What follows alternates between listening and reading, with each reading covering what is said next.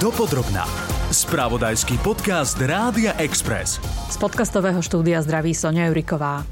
Sudcovia majú tento týždeň voliť 5 nových členov a členiek súdnej rady. Najviac ľudí kandiduje v západoslovenskom kraji, o tri miesta sa tam uchádza 12 mien, medzi nimi niektoré známe, napríklad sudkynia špecializovaného súdu v Pezinku Pamela Záleská, ktorá rozhodovala v kauze Kuciak, alebo Marcela Kosová, tá sa vo februári vzdala funkcie v súdnej rade a teraz kandiduje opäť, alebo pomerne známa kritička ministerky spravodlivosti a novej súdnej mapy, sudkynia Krajského súdu s takmer 30-ročnou praxou Ajše Pružinec RN.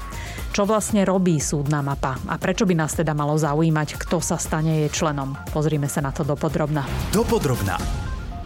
Než sa dostaneme k zmyslu súdnej mapy, začneme konštatovaním, že dôvera verejnosti v súdnictvo a náš právny systém je prekvapivo nízka. Podľa vlaňajšieho prieskumu agentúry Focus našim súdom verí menej ako tretina opýtaných.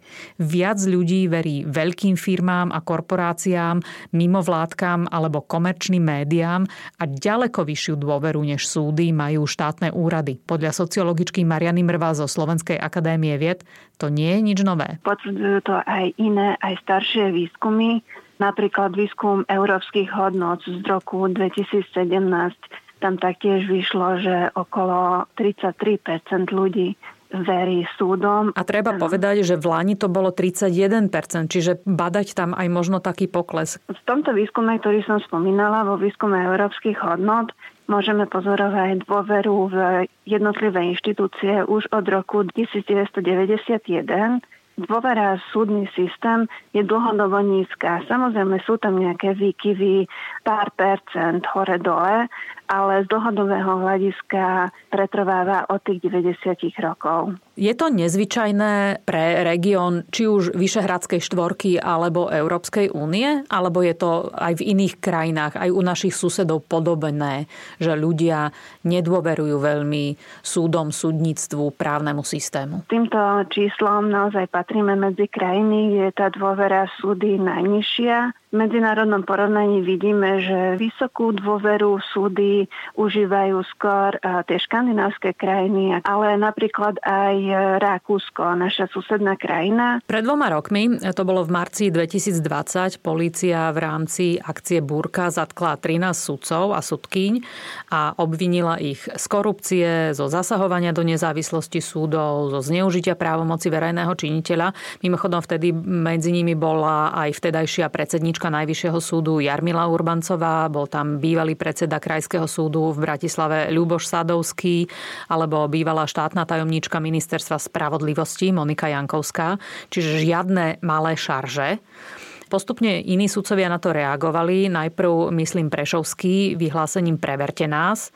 Potom reagovalo občianske združenie sudcov Slovenska a neskôr aj trnavský sudca Martin Smolko, ktorý tvrdil, že žiadané nové previerky sudcov a ich majetkových pomerov nezvýšia dôveryhodnosť justície a z nízkej dôveryhodnosti sudcov a sudkyň vinil média a politikov, pretože argumentoval, že zlyhania jednotlivých sudcov alebo sudkyň e, novinári prezentujú ako charakteristiku celej skupiny a zasa politici tie pochybenia využívajú ako svoj kapitál na získanie lacných bodov.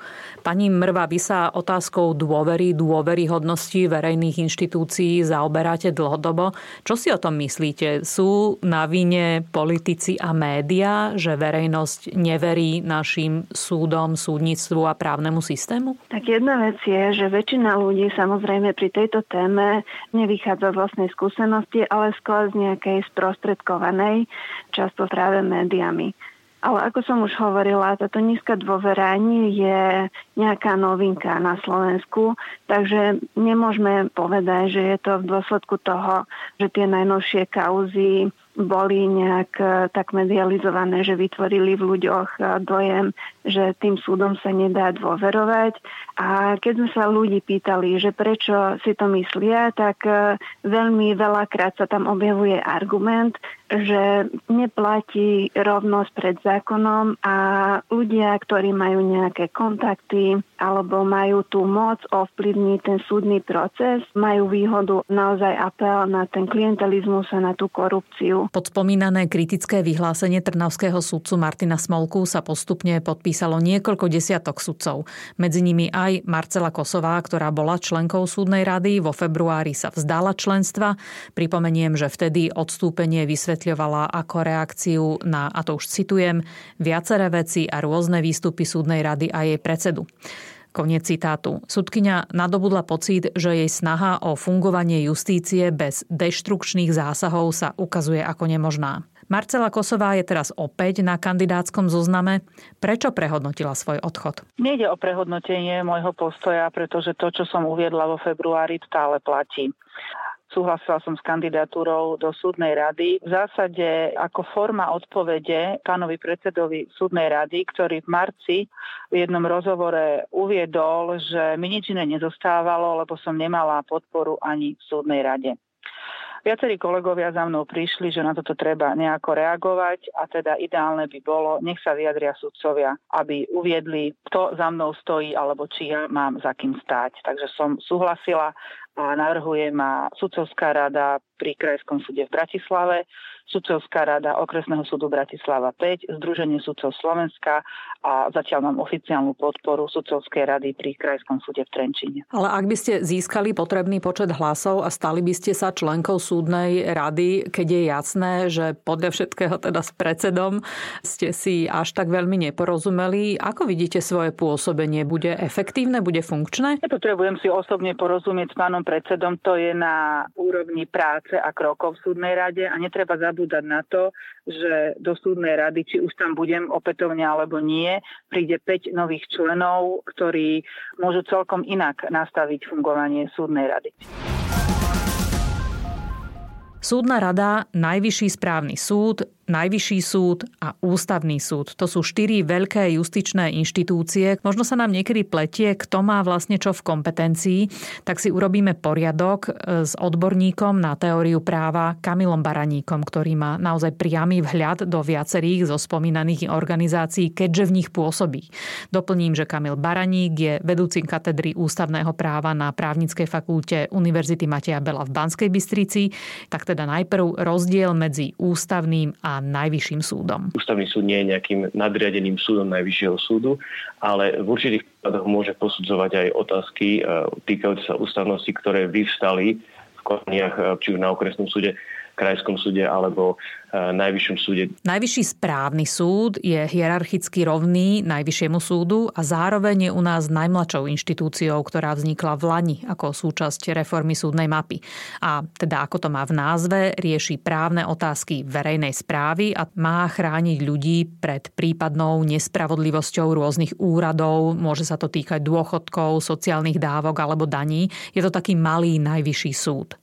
Ako dôležité sa ukazuje v poslednom čase napríklad aj to, že Najvyšší správny súd môže rozhodnúť o rozpustení nejakej politickej strany alebo hnutia. NSS po novom tiež môže disciplinárne trestať sudcov, prokurátorov, notárov, exekútorov a aj tým sa líši od súdnej rady.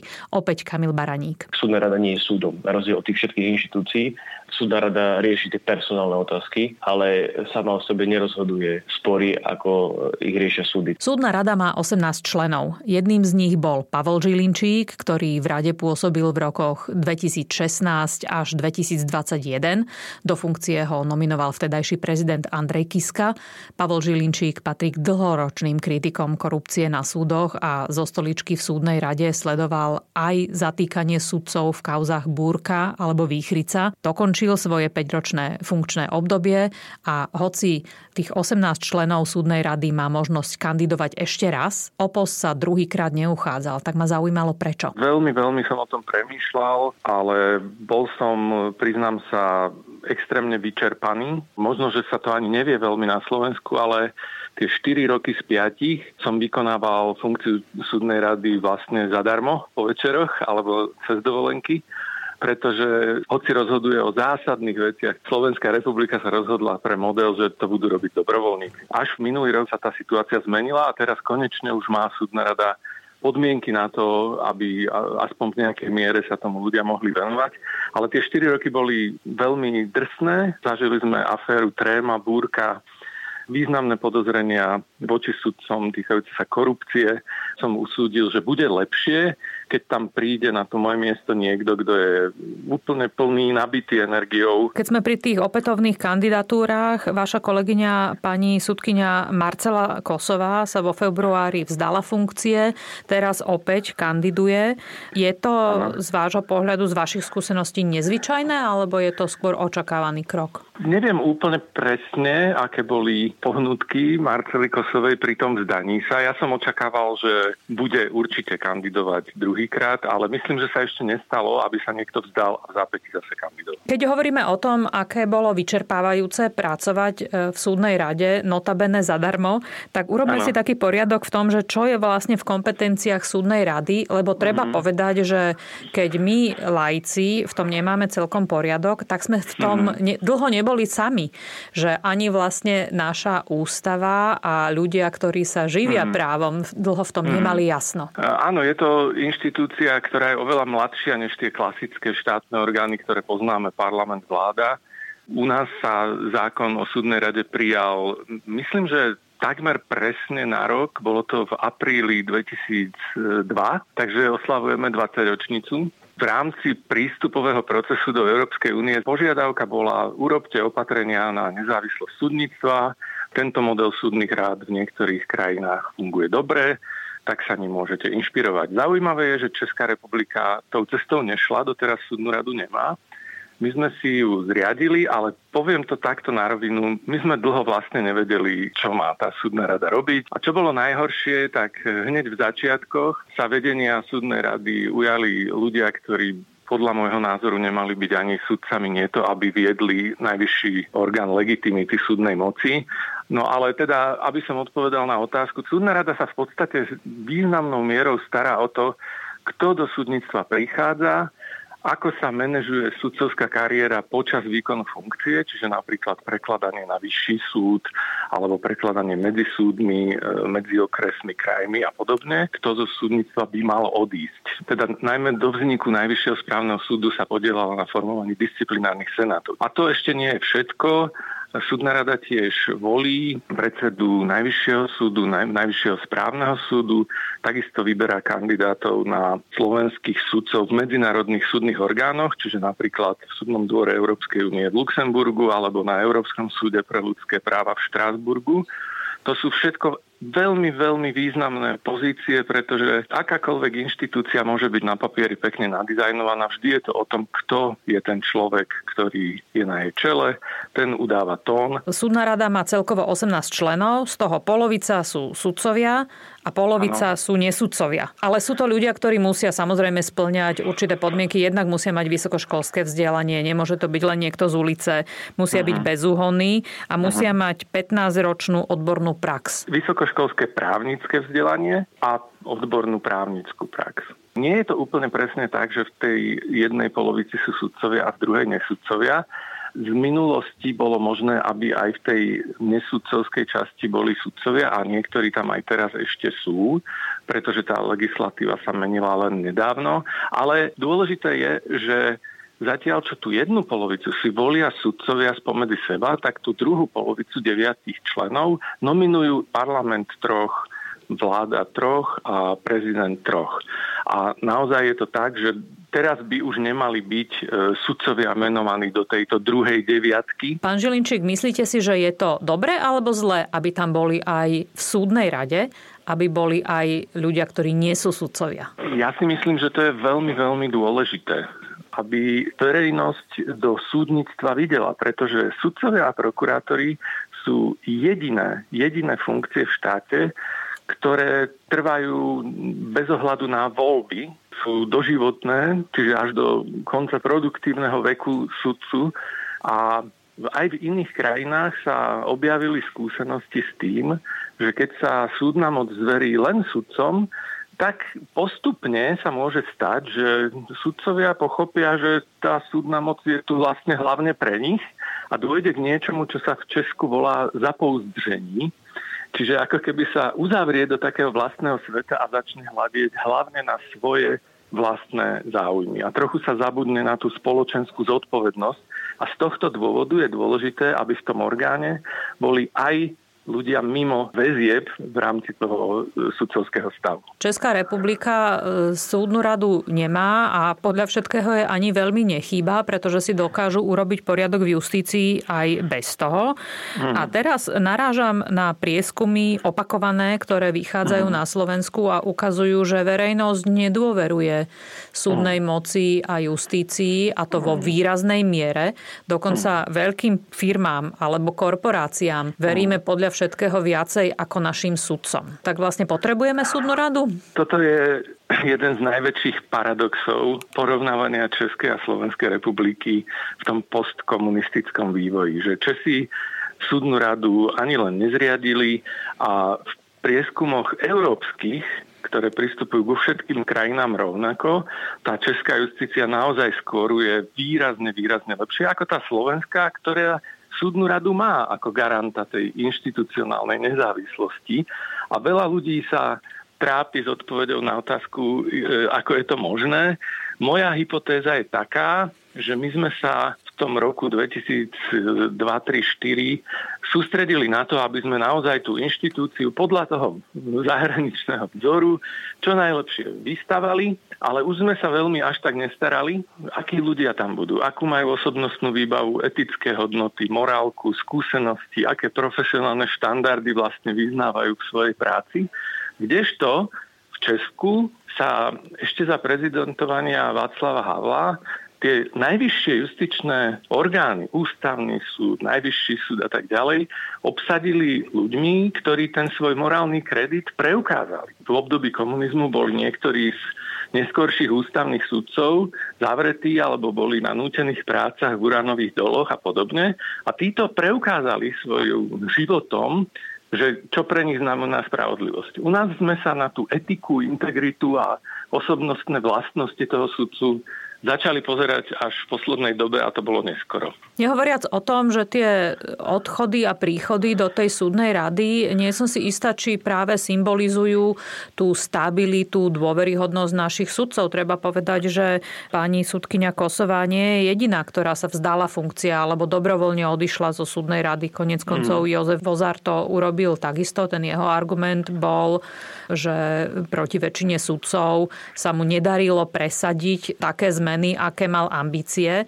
Aký je váš mhm. postoj k tomuto, že vlastne ako by mala vyzerať stabilita súdnej rady? Priznám sa, že snažím sa spomenúť, že či sa Jozef Vozár vzdal, alebo len nekandidoval druhýkrát. Viem, že sa vzdal Jan Kľúčka, bo na jeho mieste som potom prišiel ja, ale rozumiem tej frustrácii, pretože si musíme uvedomiť, že Jozef Vozár aj doktor Kľúčka boli v súdnej rade v tom čase, keď je šefoval Štefan Harabin, čo bol stresovo-hororový zážitok už len sám o sebe, pokúšať sa oponovať racionálnymi argumentami bez akéhokoľvek významu na tej pôde. Ten problém s dôveryhodnosťou asi ani tak nespočíva v tom, že či sa tí členovia súdnej rady menia alebo nemenia, ale akú vlastne vysiela aj súdna rada, aj celkovo súdnictvo o sebe správu. Napríklad my sme tu mali obdobie medzi rokom 2006 a dajme tomu 2011-2012, 13, kedy ten súdnický stav si nevedel poriadok urobiť ani sám so sebou. Tu dokázalo k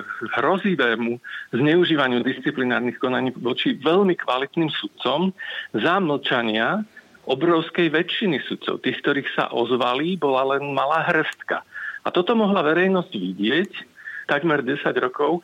Toto v nich podľa mňa vyvoláva ten pocit, že ako mám veriť súdnictvu, ktoré dovolí, aby tí kvalitní v jeho radoch boli likvidovaní a tí e, nekvalitní, aby išli hore. Samozrejme ešte k tomu treba pridať to, že niektoré súdne konania trvali dlho a niektoré mali veľmi zvláštne výsledky alebo odôvodnenia. Pán Žilinčík, a teraz už je to inak?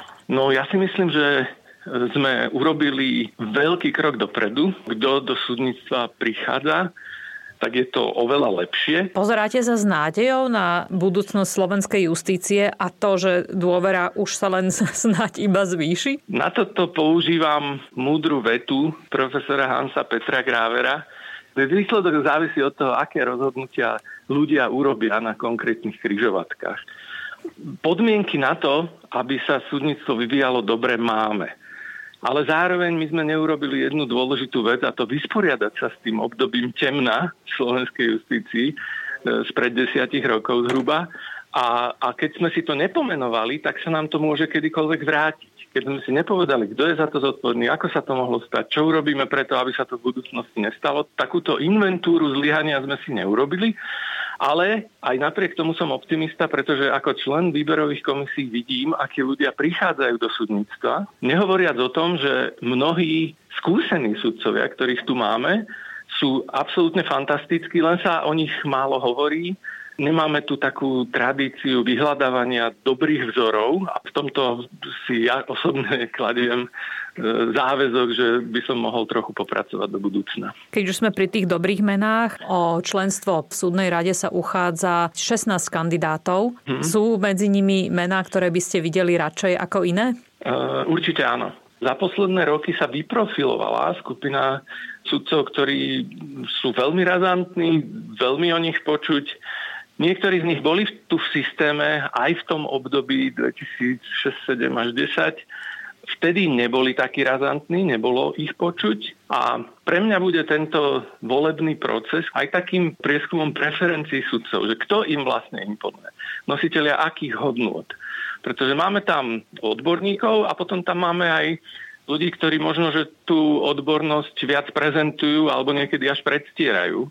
A toto by mali vedieť sudcovia odčítať. Tak pre mňa bude veľmi zaujímavé vidieť, že koľko sudcov to vlastne odčítať dokáže. Čo je podľa vás slabinou našej súdnej rady? Možno, že, a v tom budem kritický k posledným zmenám, ktoré sa udiali nedávno v reakcii na búrku a trému, ten systém, že je možné člena súdnej rady odvolať z pozície napríklad vlády, prezidenta parlamentu, nepovažujem za najlepší. Aj keď rozumiem, čo k tomu viedlo. Ale ja si myslím, že keď by som mal povedať jedno, ten balván, ktorý nás stále tak ako si ťahá k zemi, je to, že sme sa naozaj nevysporiadali poriadne s tým minulým obdobím. My sme vtedy dovolili, aby sa o otázkach etiky vôbec ani nediskutovalo. A to je obrovská hlúposť, pretože tá profesijná kariéra sudcu ho stavia pred nejaké etické dilemy každý druhý deň najmä v takýchto pohnutých obdobiach. Do akej miery sa môže sudca expresívne vyjadrovať? Do akej miery môže kritizovať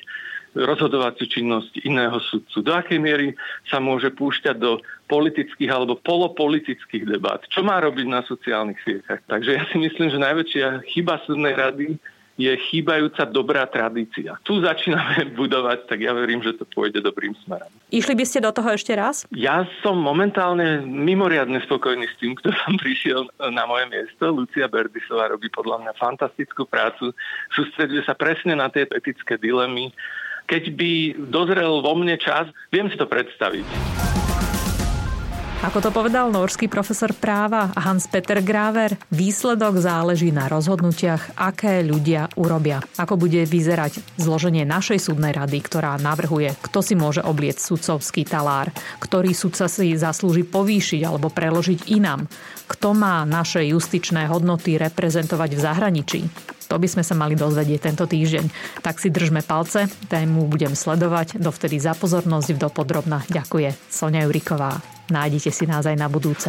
Počúvali ste podcast Dopodrobná, ktorý pre vás pripravil spravodajský tým Rádia Express. Ďalšie epizódy nájdete na Podmaze a po všetkých podcastových aplikáciách.